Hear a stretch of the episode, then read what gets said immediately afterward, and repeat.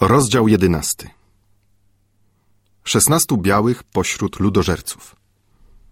Plan Robinsona ocalenia ich. Hiszpan radzi zaczekać na razie. Prace gospodarcze. Hiszpan i ojciec piętaszka udają się na ląd.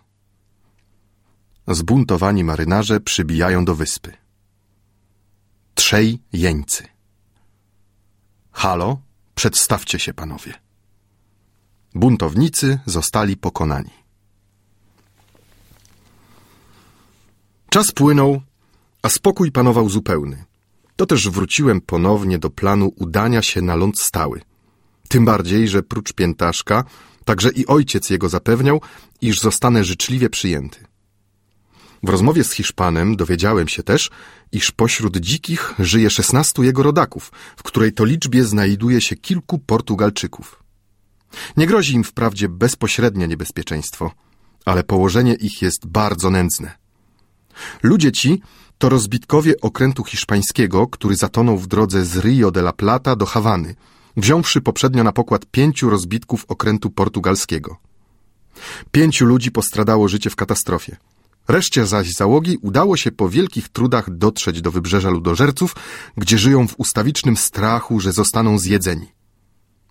Posiadają wprawdzie pewną ilość muszkietów, ale nic im z tego, gdyż brak im wszelkiej amunicji. Spytałem Hiszpana, czy ludzie ci zamierzają dotąd opuścić niegościnny kraj. On zaś zapewnił, że nie zatracili dotąd tej nadziei. Tylko nie posiadają żadnego statku ani też środków zbudowania go.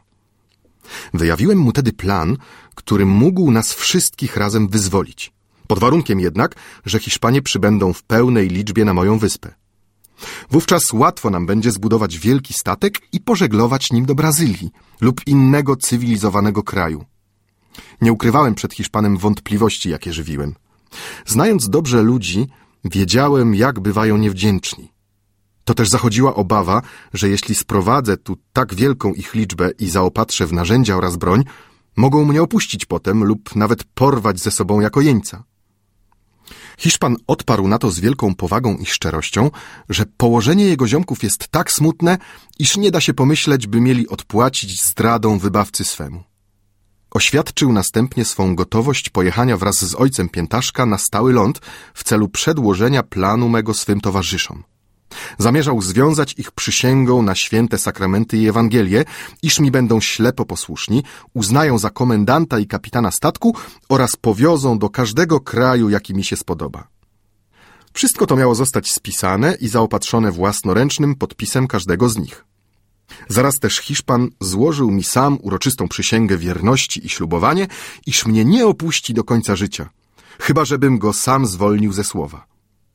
Dodał, iż w razie zdrady ze strony towarzyszy będzie przy moim boku walczył do ostatniej kropli krwi. W rozmowach późniejszych podkreślił jeszcze wielokrotnie, że ziomkowie jego są ludźmi jak najlepszych obyczajów, którzy będą mi do śmierci wdzięczni za wybawienie z niewoli. Utwierdziło to moje zaufanie i postanowiłem wysłać Hiszpana wraz z ojcem Piętaszka na stały ląd dla przeprowadzenia umowy.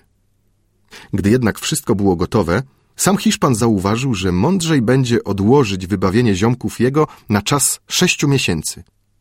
Rada owa, świadcząca o rozumie i uczciwości Hiszpana, miała następujący powód. Przez miesiąc pobytu u mnie przekonał się on, jak stoją sprawy wyżywienia mego i towarzyszy. Zapas jęczmienia i ryżu, bardzo obfity dla mnie i piętaszka, starczyłby jeszcze od biedy dla reszty. Natomiast mowy być nie mogło o wyżywieniu gromady szesnastu zgłodniałych ludzi, ani też należytym wyposażeniu okrętu na drogę. Należało tedy przedtem uprawić wielki kawał pola i doczekać zbiorów, by nie zabrakło żywności dla przybyszów. Uznałem to za tak słuszne, iż zaraz na to przystałem. Wziąwszy się do pracy, w ciągu miesiąca skopaliśmy śpiesznie drewnianymi łopatami łan tak wielki, że mogliśmy wysiać 22 korce jęczmienia oraz 16 miar ryżu. Poświęcając cały zapas na siew, zatrzymaliśmy tylko tyle, by wyżyć aż do żniw. Teraz już nie baliśmy się tak dalece dzikich i robiliśmy dalekie wycieczki po całej wyspie. Przepojony nadzieją bliskiego wyzwolenia, naznaczyłem sam pewną ilość drzew sposobnych na budulec okrętowy i kazałem je ściąć piętaszkowi oraz ojcu jego, której to pracy pilnował Hiszpan, zamianowany dozorcą i głównym cieślą.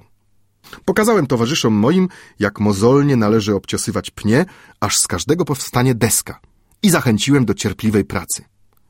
Zabrali się do dzieła ochoczo i posłusznie.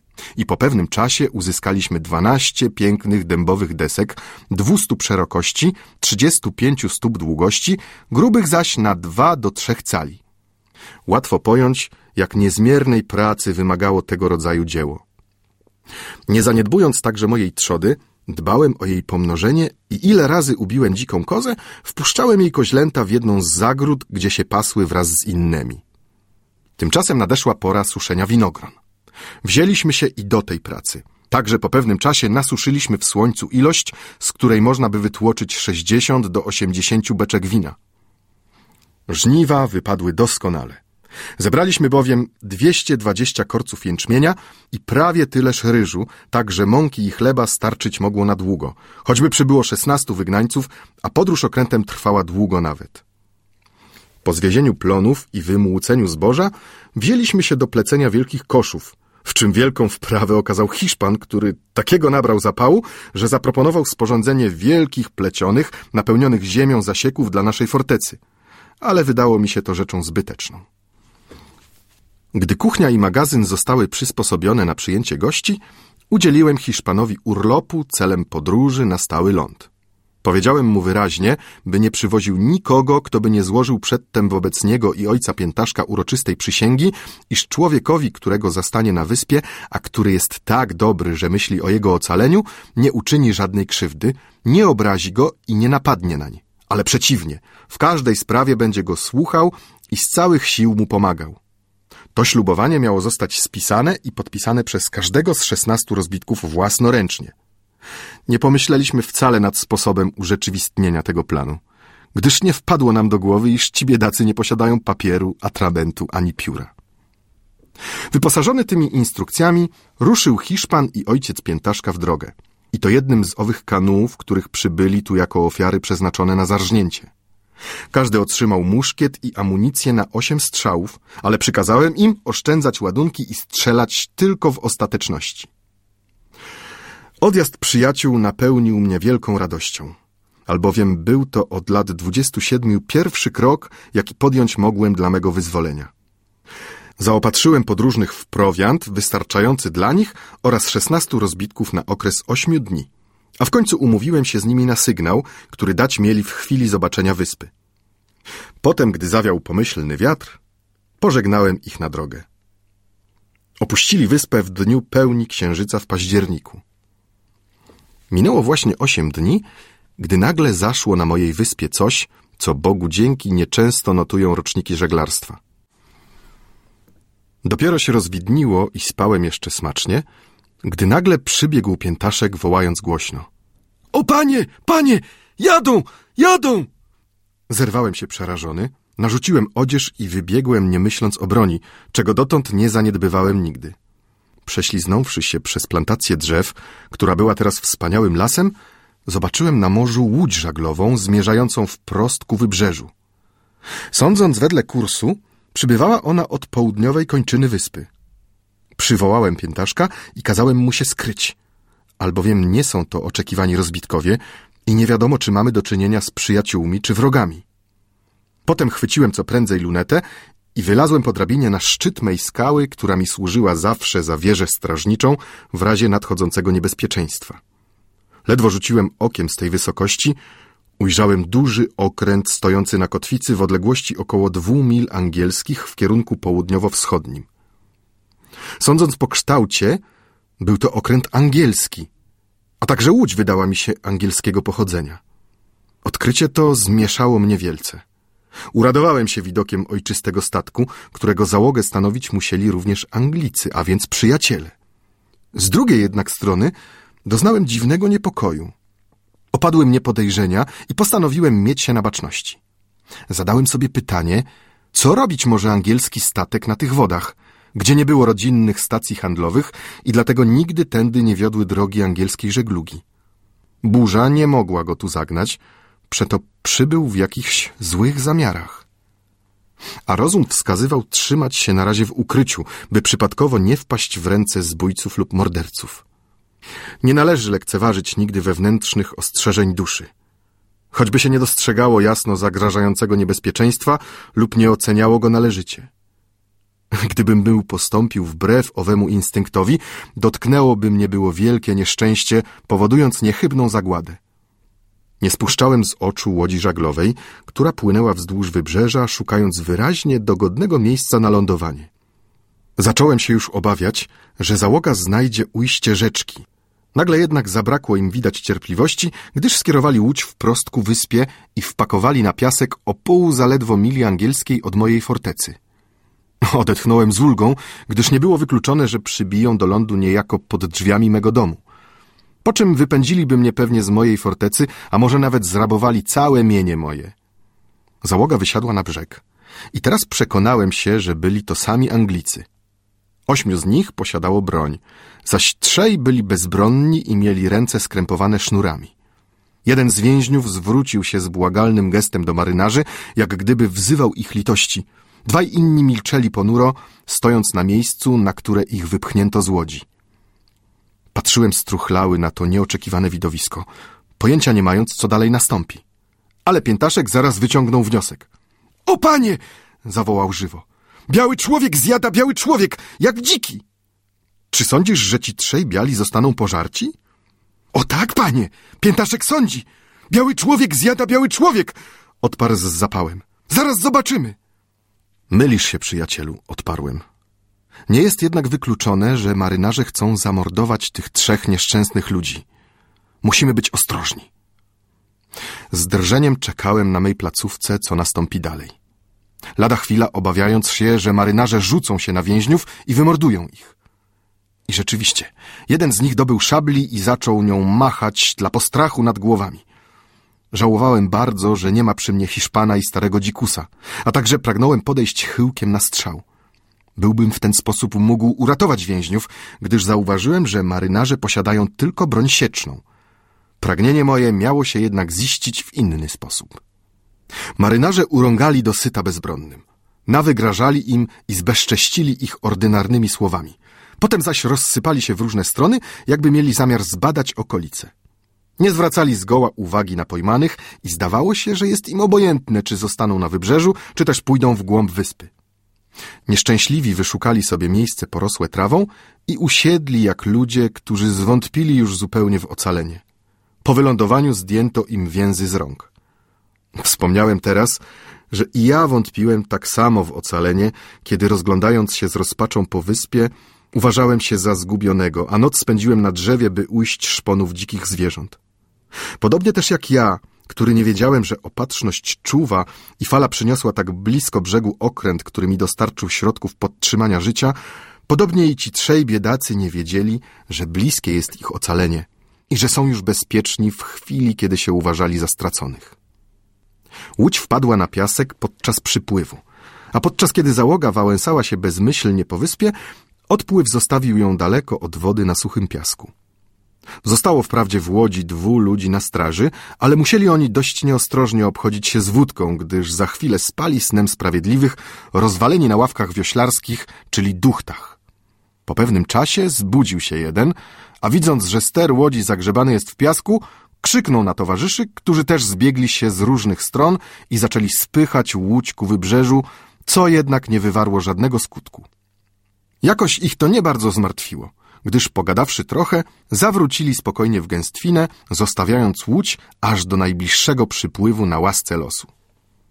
Staraliśmy się obaj przez cały ten czas trzymać w ukryciu, co było rzeczą łatwą, gdyż ze szczytu skały widzieliśmy każdy szczegół doskonale. Wiedziałem, że upłynie co najmniej dziesięć godzin, zanim przypływ umożliwi zepchnięcie łodzi na wodę. Wówczas zaś zapadnie mrok, tak że zdołam podpełznąć i usłyszeć bodaj coś niecoś z rozmowy marynarzy. Tymczasem zacząłem się zbroić jak ongiś do walki, uświadamiając sobie jednak, że będę się musiał zmierzyć z groźniejszym niż dzicy nieprzyjacielem. Piętaszek także uzbroił się. Był on teraz wyśmienitym strzelcem i oddawał mi nieocenione przysługi. Wziąłem dla siebie dwie strzelby, zaś trzy muszkiety oddałem piętaszkowi.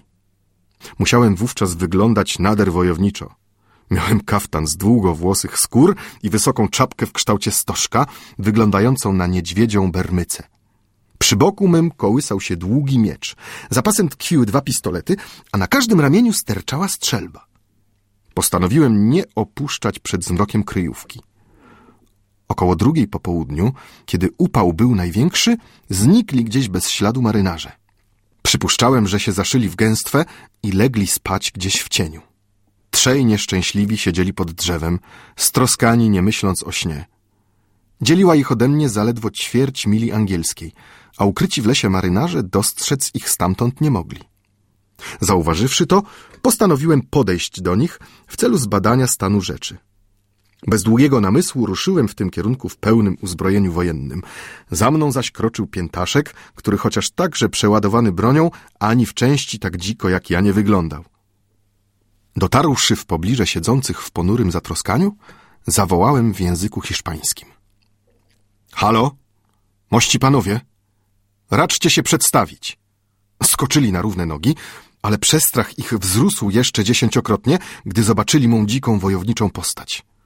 Żaden nie pisnął słowa i zdało się lada moment wszyscy trzej uciekną. Dla uspokojenia przemówiłem teraz po angielsku. Panowie, nie bójcie się. Przyjaciel spieszący z ratunkiem jest bliżej niż sądzicie. Zaprawdę, rzekł jeden z trójki głosem bardzo poważnym, kłaniając mi się nisko. Zaprawdę niebo to zesłać nam chyba musiało tego przyjaciela, gdyż żadna ludzka pomoc dotrzeć do nas nie zdoła. Wszelka pomoc płynie z nieba, odparłem. Teraz jednak powiedzcież, czy chcecie pomocy człowieka nieznajomego w waszej niedoli. Widziałem, jak was przywieziono, okryto obelgami, a nawet jeden z marynarzy groził wam szablą. Biedny człowiek, stojący ciągle z odkrytą głową, zaczął na te słowa drżeć, a łzy spływały mu obfite po policzkach. Czyliż rozmawiam z wysłańcem Boga? spytał drżącym głosem. Czy stoi przede mną człowiek, czy anioł? Uspokójcież się, zacny panie, odparłem.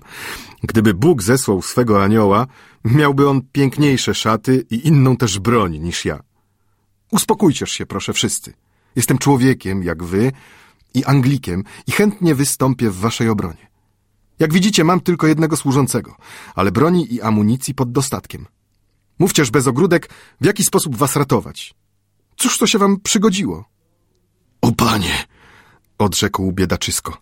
Czas zbyt krótki, a nieprzyjaciel zbyt blisko, by opowiadać szczegółowo nasze dzieje. Wiedzcież tedy tylko, że ja jestem kapitanem okrętu, który tu stoi w pobliżu na kotwicy. Załoga zbuntowała się. Z wielką biedą uniknąłem śmierci, a zbrodniarze wysadzili mnie wraz z tym oto wiernym misternikiem i tym oto podróżnym jadącym z nami na wyspie, którą uważali za bezludną. W tym celu byśmy wszyscy trzej marnie zginęli. Gdzież są teraz buntownicy? spytałem. Czy panowie wiecie? O ile wiem, siedzą w tej tam gęstwie lasu, powiedział kapitan, wskazując dość odległy punkt. Mam nadzieję, iż nie dosłyszeli pańskiego zawołania i że nas teraz nie obserwują. Inaczej wpadliby na nas niezwłocznie i wszystkich wymordowali. Czy mają broń palną? spytałem znowu. Tylko dwie strzelby, z których jedna została w łodzi. Dobrze. Zostawcie wszystko mnie. Draby śpią, zda się, twardo tak, że z łatwością moglibyśmy ich pozabijać. A może lepiej zdaniem pańskim wziąć ich w niewolę? Kapitan oświadczył, że dwu tylko spośród przybyłych są łotrami bez sumienia. Gdyby ich więc udało się schwytać, reszta wróciłaby natychmiast do posłuszeństwa. Spytałem, którzy to są ci niepoprawni zbrodniarze. Odpowiedział, że nie może mi ich z odległości wskazać. Jednocześnie zaś przyobiecał, że zastosuje się do wszelkich mych wskazówek i poleceń. A więc udajmyż się przede wszystkim na miejsce, gdzie nas widzieć ani słyszeć nie mogą, powiedziałem. Tam uradzimy w spokoju, co czynić należy. Zgodzili się wszyscy trzej i poszli ze mną do kotliny ukrytej przed oczyma marynarzy. Przede wszystkim żądam od pana kapitanie odpowiedzi, powiedziałem rozpoczynając obrady. Czy zechcesz spełnić dwa moje warunki? Kapitan nie czekał dalszego ciągu, ale zaręczył niezwłocznie, że o ile okręt wróci w jego posiadanie, zostanie mi wyłącznie oddany do usług. Jeśli by się zaś nawet to nie udało, zostanie przy mnie i do śmierci mnie nie odpuści, chociażby miał jechać na koniec świata. Dwaj inni złożyli takie samo ślubowanie. Warunki moje są następujące, oświadczyłem. Po pierwsze, jak długo zostawać będziecie panowie na tej wyspie, musisz, kapitanie, zrzec się wszelkiej władzy i mnie uznać za jedynego rozkazodawcę. Broń, którą wam trzem powierzę, winniście mi zwrócić na każde wezwanie. Powtórę. Zobowiązujesz się, pan kapitanie, odwieźć mnie i sługę mego bezpłatnie do Anglii, skoro tylko okręt zostanie panu oddany w ręce. Kapitan przystał z wielką gotowością na oba warunki, którym zresztą nic zarzucić nie było można. Oświadczył wzruszony, że przez całe życie będzie mym dłużnikiem i udowodni to przy każdej sposobności. Dobrze powiedziałem. Wyglądasz pan, kapitanie, na uczciwego człowieka i wierzę ci. Oto trzy muszkiety dla was oraz proch i kule. Powiedzcież teraz, co zdaniem waszym przedsięwziąć należy. Przyjął broń, rozdał ją pomiędzy obu towarzyszy i podziękowawszy serdecznie oświadczył, że się poddaje moim rozkazom. Na te słowa wyraziłem przekonanie, że najlepiej by było podejść do śpiących i dać ognia. Gdy kilku padnie, reszta podda się pewnie i będzie można ich ułaskawić. Zresztą niechże sam Bóg kieruje kulami. Taka metoda wydała się jednak zacnemu kapitanowi zbyt sroga. Nie chciał przyzwolić na mordowanie tych ludzi i wyraził to w sposób nader skromny. Dwu z nich uważał co prawda za skończonych łotrów. Oni to wywołali cały bunt i zachodziła obawa, że jeśli nam umkną, to sprowadzą na wyspę całą załogę i zamordują nas bez namysłu. Przysłuchiwałem się spokojnie. Gdy zaś skończył, odparłem. Widzisz pan tedy, kapitanie, że mój projekt był dobry. Konieczność zmusza czasem do okrucieństwa i jest to jedyny sposób ocalenia własnego życia. Kapitan sprzeciwiał się dalej rozlewowi krwi, wobec czego oświadczyłem, że biorę w swe ręce całą sprawę i uczynię, co uznam za potrzebne. Podczas tych obrad zbudziło się kilku marynarzy i wstali z trawy. Widzieliśmy ich dokładnie. Spytałem więc kapitana, czy są to przywódcy buntu. Zaprzeczył. A więc pozwolimy im umknąć, powiedziałem. Widać sama opatrzność poddała im zbawczą myśl oddalenia się od reszty. Jeśli teraz tamci ci ujdą, kapitanie, to będzie pańska własna wina. Podniecony tą uwagą, wziął kapitan w rękę muszkiet. Zatknął jeszcze za pas jeden z mych pistoletów, a za jego przykładem uczynili to samo dwaj inni. Potem, stąpając ostrożnie, ruszyli w kierunku, gdzie spali marynarze. Nie zdołali jednak uniknąć lekkiego szmeru. Jakaś gałązka trzasła, to zwróciło uwagę jednego z ludzi, który nie spał. Zerwał się też i zbudził gromkim krzykiem towarzyszy. Ale było za późno. Zaledwie otworzył usta, wypalili sternik i podróżny. A mierzyli tak dobrze, że jeden z buntowników poległ na miejscu, drugi zaś odniósł ciężką ranę. Ranny zerwał się jednak zaraz i zaczął głośno wzywać pomocy. Kapitan, który przez ostrożność zachował swój nabój w lufie, podszedł doń, wezwał go, by błagał Boga o przebaczenie grzechów, gdy zaś łotr rzucił się na niego, wymierzył mu kolbą w głowę cios, po którym nie wstał już z ziemi. Zostało jeszcze trzech marynarzy, z których jeden był lekko ranny. Zjawiłem się teraz ja na placu boju, a marynarze, poznawszy, że nie ma mowy o oporze, jeli błagać kornie o życie. Kapitan powiedział im, że mogą zostać ułaskawieni, jeśli złożą przysięgę, iż z całego serca żałują udziału w buncie, pomogą odzyskać okręt i doprowadzą go do Jamajki, skąd wyruszono. Marynarze objawili głęboką skruchę, żal i przysięgli bezwzględne posłuszeństwo. Po czym kapitan zgodził się, by im darować życie. Nie miałem nic przeciwko temu. Zażądałem tylko, by im związano ręce i nogi i nie zdejmowano więzów, jak długo będą przebywać na mojej wyspie.